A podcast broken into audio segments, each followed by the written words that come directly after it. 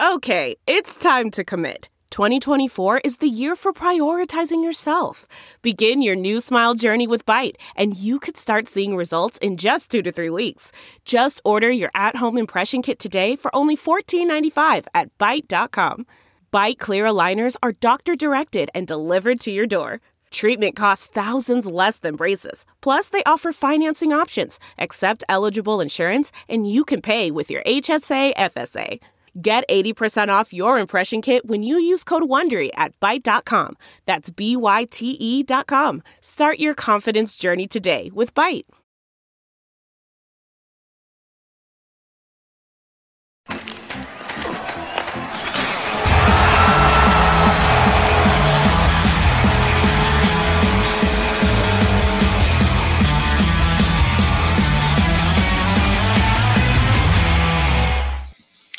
Hello, everyone. You are listening to the latest Flyers Talk podcast presented by Great Railing. I am Jordan Hall, and I am thrilled to be joined by Ashlyn Sullivan, Flyers pre and post game live host. Ashlyn, this season is starting to drag a little bit. Just Let's, a bit, Jordan. Just, just a wee bit. Just a tad. but some reason there's still drama. There's never Always. a dull day in Flyers land. And let's start out with what the heck is going on with Tony DeAngelo? A healthy scratch for the last three games. He seems to be in John Tortorella's doghouse a little bit. Yeah. I think it's more than just on ice performance. Ashlyn, what, what do you think's going on? What does it mean for the future?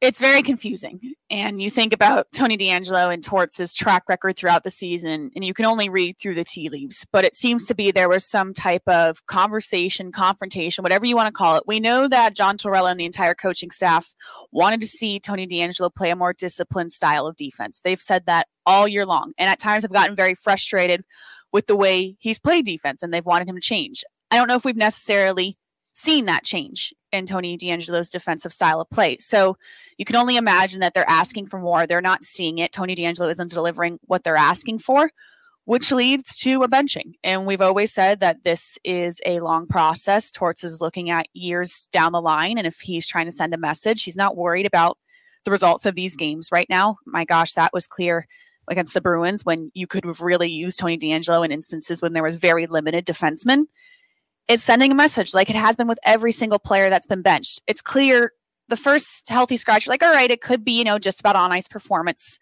And then as games went on, you think, great, there's something more here. It, it's confusing though, because they could use him right now, but it's clear that Torts doesn't seem to have that at the forefront of his to do list. Personalities definitely clash. Yeah. And I think I knew that there was potential these two could butt heads at times, mm-hmm. could have their shouting matches at times. Yep. And I'm not saying that's what happened, but I, I, it wouldn't surprise me if they've chatted over the course of the season. Was when Tortorella told me in the summer that he loves Tony DeAngelo's personality. That personality wins championships. He doesn't want him to be a choir boy. He wants guys mm-hmm. to have personality and and say dumb things from time to time. And it, it it's it's ironic because Tony DeAngelo, I thought, has said a lot of the right things all year. Yeah. Ashlyn, I thought he's been accountable. Uh, he has taken blame after bad performances, after losses. He's been a good teammate. He praises teammates uh, whenever he needs to.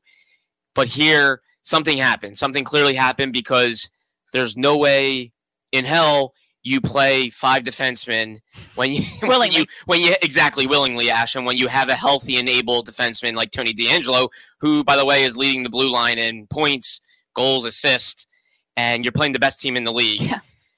Tortorella, Tortorella clearly had a reason uh, to, to sit him for a third straight game against the Bruins um, which tells you something's up and it also makes you wonder what the what the future is going to be for Tony DeAngelo in Philadelphia. He's got one more year left on his deal and they are rebuilding. And uh, it makes you think if maybe Tortorella and Danny Briere are talking about, hey, is this guy going to be a part of this next year? What do you think? Where do you think this could go heading into the offseason? Yeah, I think when you look at Tony DeAngelo's deal and, the, and, there is only being one year left, if it is about the confrontation, and it, it most likely is that there is a confrontation off the ice, and that's the reason he is sitting this long when he they could really use him.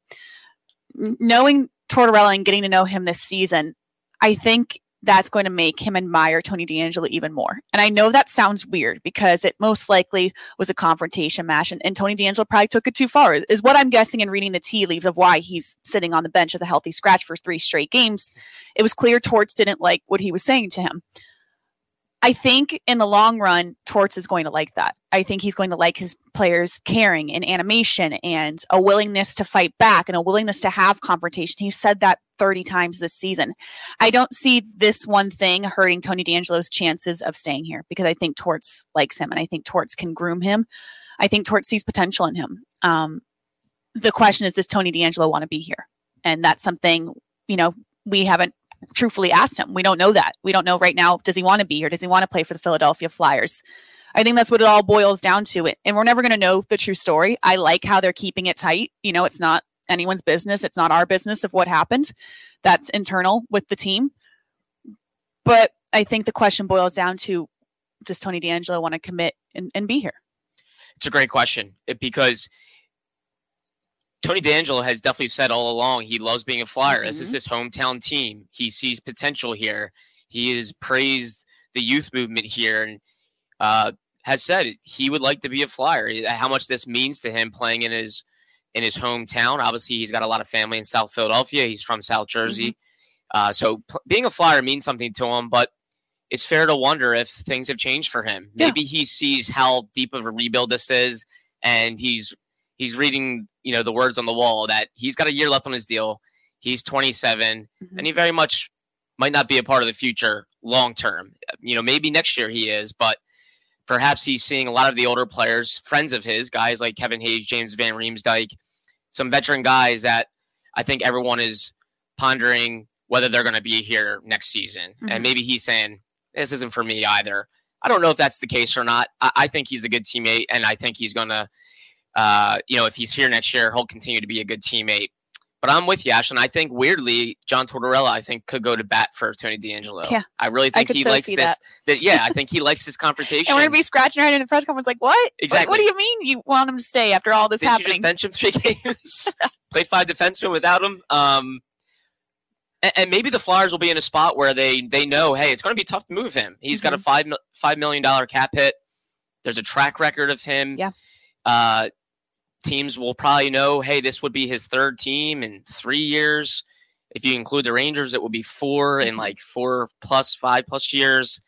Um, so he might not be easy to trade, right. and maybe the Flyers are going to say, hey, let's let's not let's not move this guy because he's a decent player, and it can't hurt just to have him on for the final year of his deal, and then and then they'll go from there. But right. uh, definitely an interesting situation. Um, and, and, I think avoidable. It was probably avoidable. I mean, yeah. right now these games don't mean much. There's not a lot of drama going around, and suddenly you have another storyline when you didn't need it. No.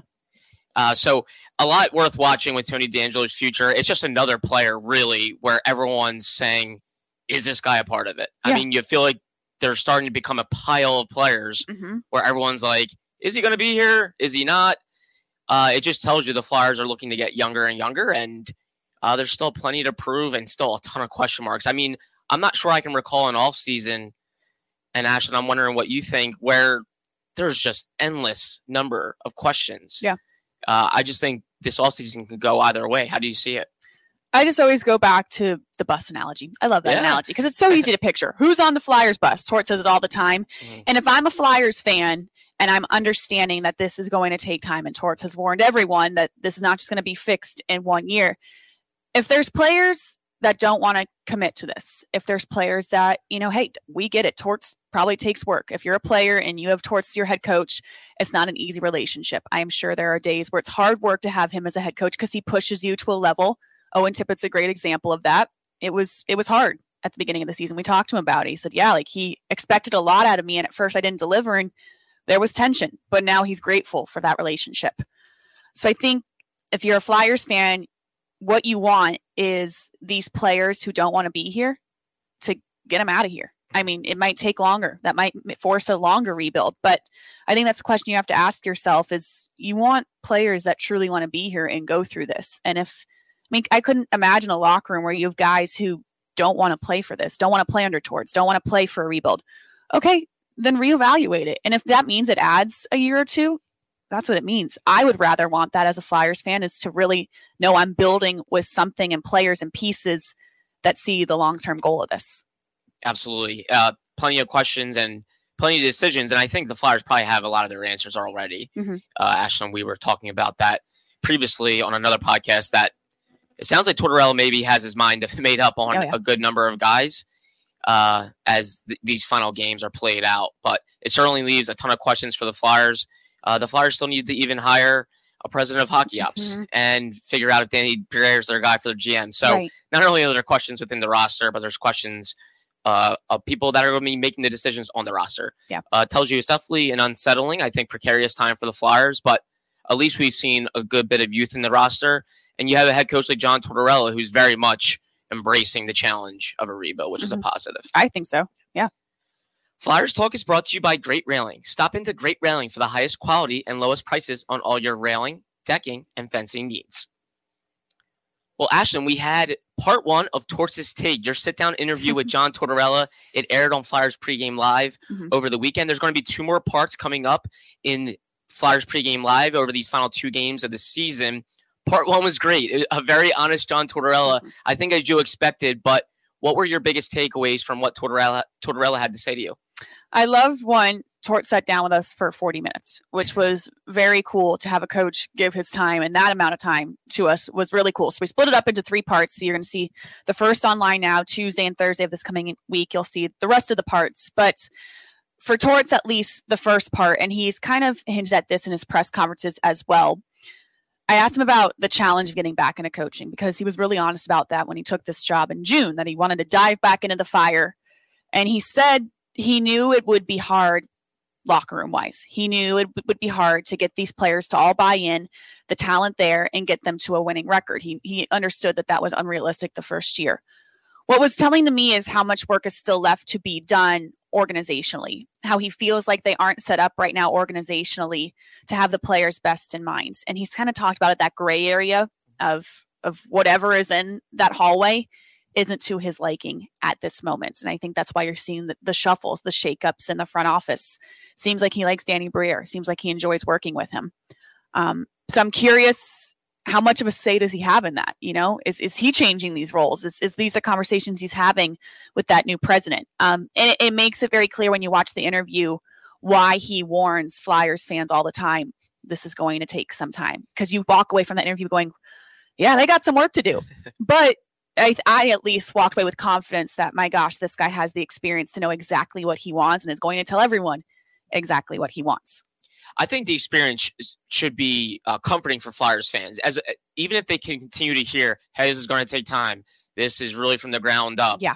At least you do know there's a guy that's been there, done it, and I think the clarity should be refreshing too. Oh my gosh, yeah. He's being clear here. He's he's not sugarcoating things. I think you would probably see him past the Flyers potentially sugarcoat things.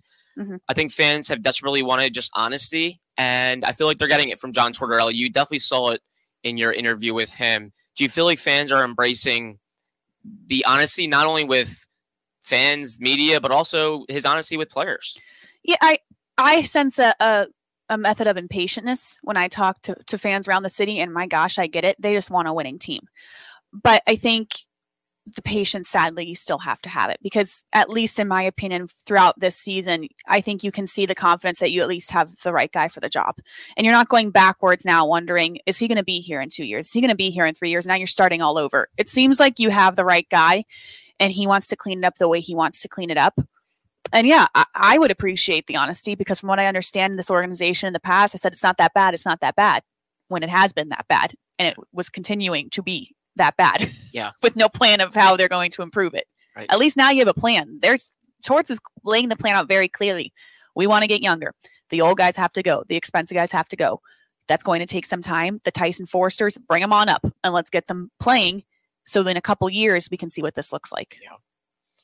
Catch all the sports action and more at Rivers Casino Philadelphia. Whether it's the money line or the pass line, there's something for everyone, including a great sports book.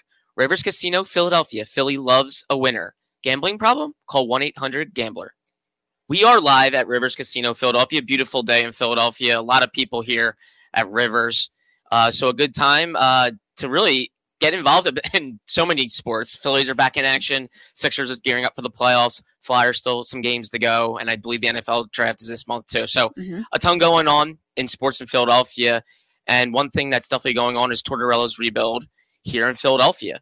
I think one thing that stuck out to me, Ashlyn, with your conversation with Torts was, um, yeah, just how daunting of a rebuild this is. I'm not sure he's ever seen something quite like this because we we even asked him, does this remind you of one of your past experiences? And he, he kind of likened it a little bit to when he was at Tampa Bay, uh, but also said he didn't realize how much stuff there was going off the ice, uh, how much stuff that needed to be ironed out away from the ice, away from the roster, and mm-hmm. that tells you he he thinks there's things that need to be done uh, all the way around, and that tells me, yeah, this is maybe bigger than you know people maybe expected or thought. Yeah. Um, and I think the big challenge will with John Tortorella will be can he continue to connect with his players? Can he continue to challenge his players and get them to buy in? I think with time, sometimes it's not easy to get players to continue to hear your message and mm-hmm. have it resonate. Uh, but I think the more he gets his guys in house, the guys that he thinks are on the bus, he will continue to connect with them. Uh, but that will be the biggest challenge: is does does John Tortorella continue? Does he still work like in today's hockey? Yeah. Um, I think that's a fair argument. Mm-hmm. I'm not saying he doesn't, but I think some of his methods, some of the things he does, his brutal honesty, can it work in 2023? Right. It obviously worked really well in 2003, 2004 when he was in Tampa. He's done it in other places, New York, Columbus, where he had teams and and they were they won and they were competitive. Uh, but this is a different generation of athlete, and mm-hmm. um, I think that will be the biggest challenge. Uh, how do you see him meshing with some of the younger players, some of the guys that are coming up and that are going to be really the foundation of this rebuild. Yeah, and maybe it takes a certain type of athlete to work with Torts. And maybe there's some in this locker room right now that can't, and we shouldn't ask them this, to mold their attitude and personality to something that works with him. I think Owen Tippett is a great example of something that has worked and he has gotten the most out of Owen Tippett. Owen Tippett has been honest. Owen Tippett is more on the quiet side. I wouldn't foresee Owen Tippett really fighting back largely and powerfully to Torts. He just doesn't seem like that guy. So I think maybe you have to figure out what personalities mesh and if something isn't working right now and it's too much of of a drama filled you know dividing the locker room then you really have to evaluate that i'm not maybe that is tony deangelo i don't know but if you have guys like that right now who just can't get on the same page. And if management and ownership says Torts is our guy, well, then that's the side you have to be on for the foreseeable future at the least. Absolutely. And Owen Tippett's a really good case of, yeah, kind of quiet, but put your head down and listen and work. And yeah. Tortorella praised him not long ago about we told him a couple of things and they saw him listen. They saw him apply it into the game. And, and, uh, Owen Tippett even said, uh, that yeah, sometimes you just got to do what you're told. Cates too. I think probably, Cates is a great no, example. Cates is a great example. That's why George loves him so much. Yeah, exactly. Young kid, impressionable, will do what he's told. Yeah. Um, I think that goes a long way, and I think with time, it, you build trust between the coach and the player, where the player wants to do that. He mm-hmm. wants to listen, be yelled at, uh, and be told what to do. Yeah. Something you'll hear, which maybe now looking back makes a lot more sense, is Torts in the second part that you're going to hear on Tuesday talks about the importance for a locker room to leave their ego at the door. Yeah. And how it has to be a unified message where, and he said, when you talk about this criticism with the team, where he's asking for more out of a particular player, that is happening in front of everybody, in front of the entire team. They're all going over, hey, you need to do more of this. Hey, I like this, but give me more of this. And you could see why, for a room full of professional male athletes, how difficult that really is to continuously take that criticism and have to be okay with it that that's hard. That's that's challenging. I mean, I don't know if I could do it. Yeah. And um, he talks about, you know, that's the goal is at some point to get everyone to kind of throw the ego away, including himself. Yeah, eh, eh, the fact that he's including himself says yeah. a lot. Yeah. Um, and perhaps that's what gets players to buy in is when they see the coach putting his ego aside and wanting to be all about the team and perhaps being accountable as well. I think mm-hmm. that goes a long way when the head coach is accountable. Yeah. Um, and it's it's tough for me to fault maybe some of the older players that have gotten frustrated with this because uh, you oh, know I don't blame them. Yeah, I don't know how I would feel if I'm playing games and I know deep down that I'm not a part of this, and yeah. they don't see me as a part of this, and probably takes a really immense amount of professionalism to say, hey.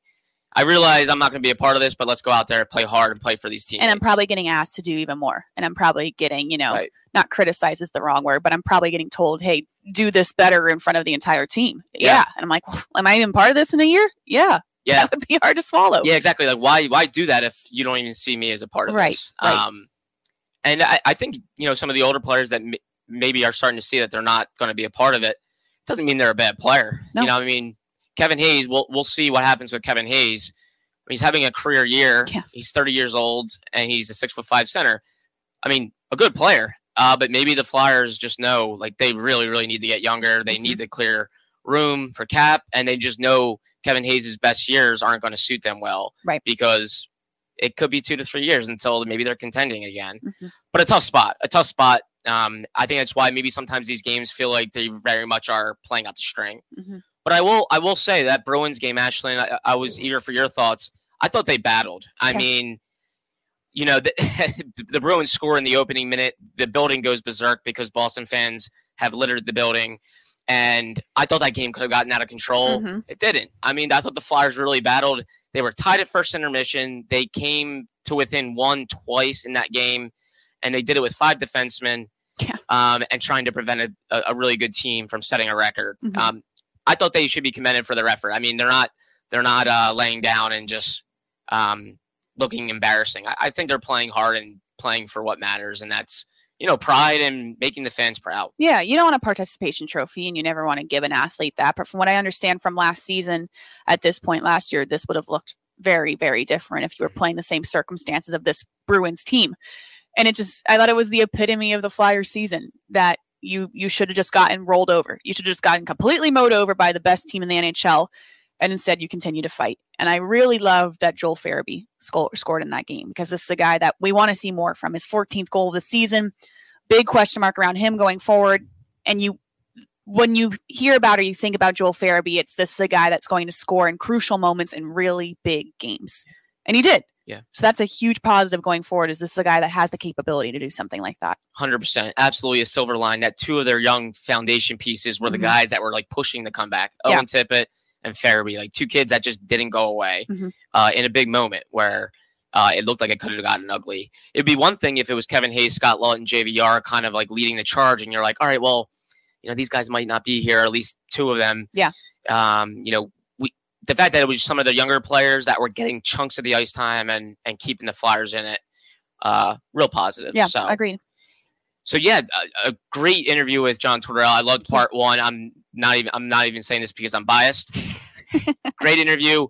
You can catch it on our website, NBCSportsPhiladelphia.com, and National will have part two and part three on Flyers pre game live coming up over these final two games, mm-hmm. and they will also be on the website. Yep. So great stuff, Ashlyn. We'll continue to analyze that and look at it.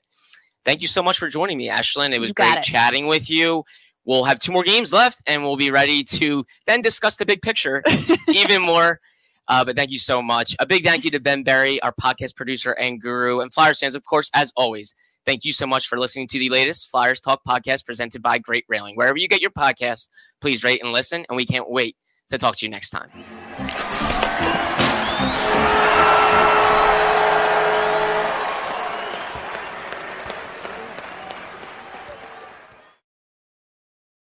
Look around. You can find cars like these on AutoTrader. New cars, used cars, electric cars, maybe even flying cars.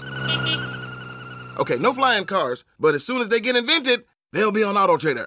Just you wait. AutoTrader.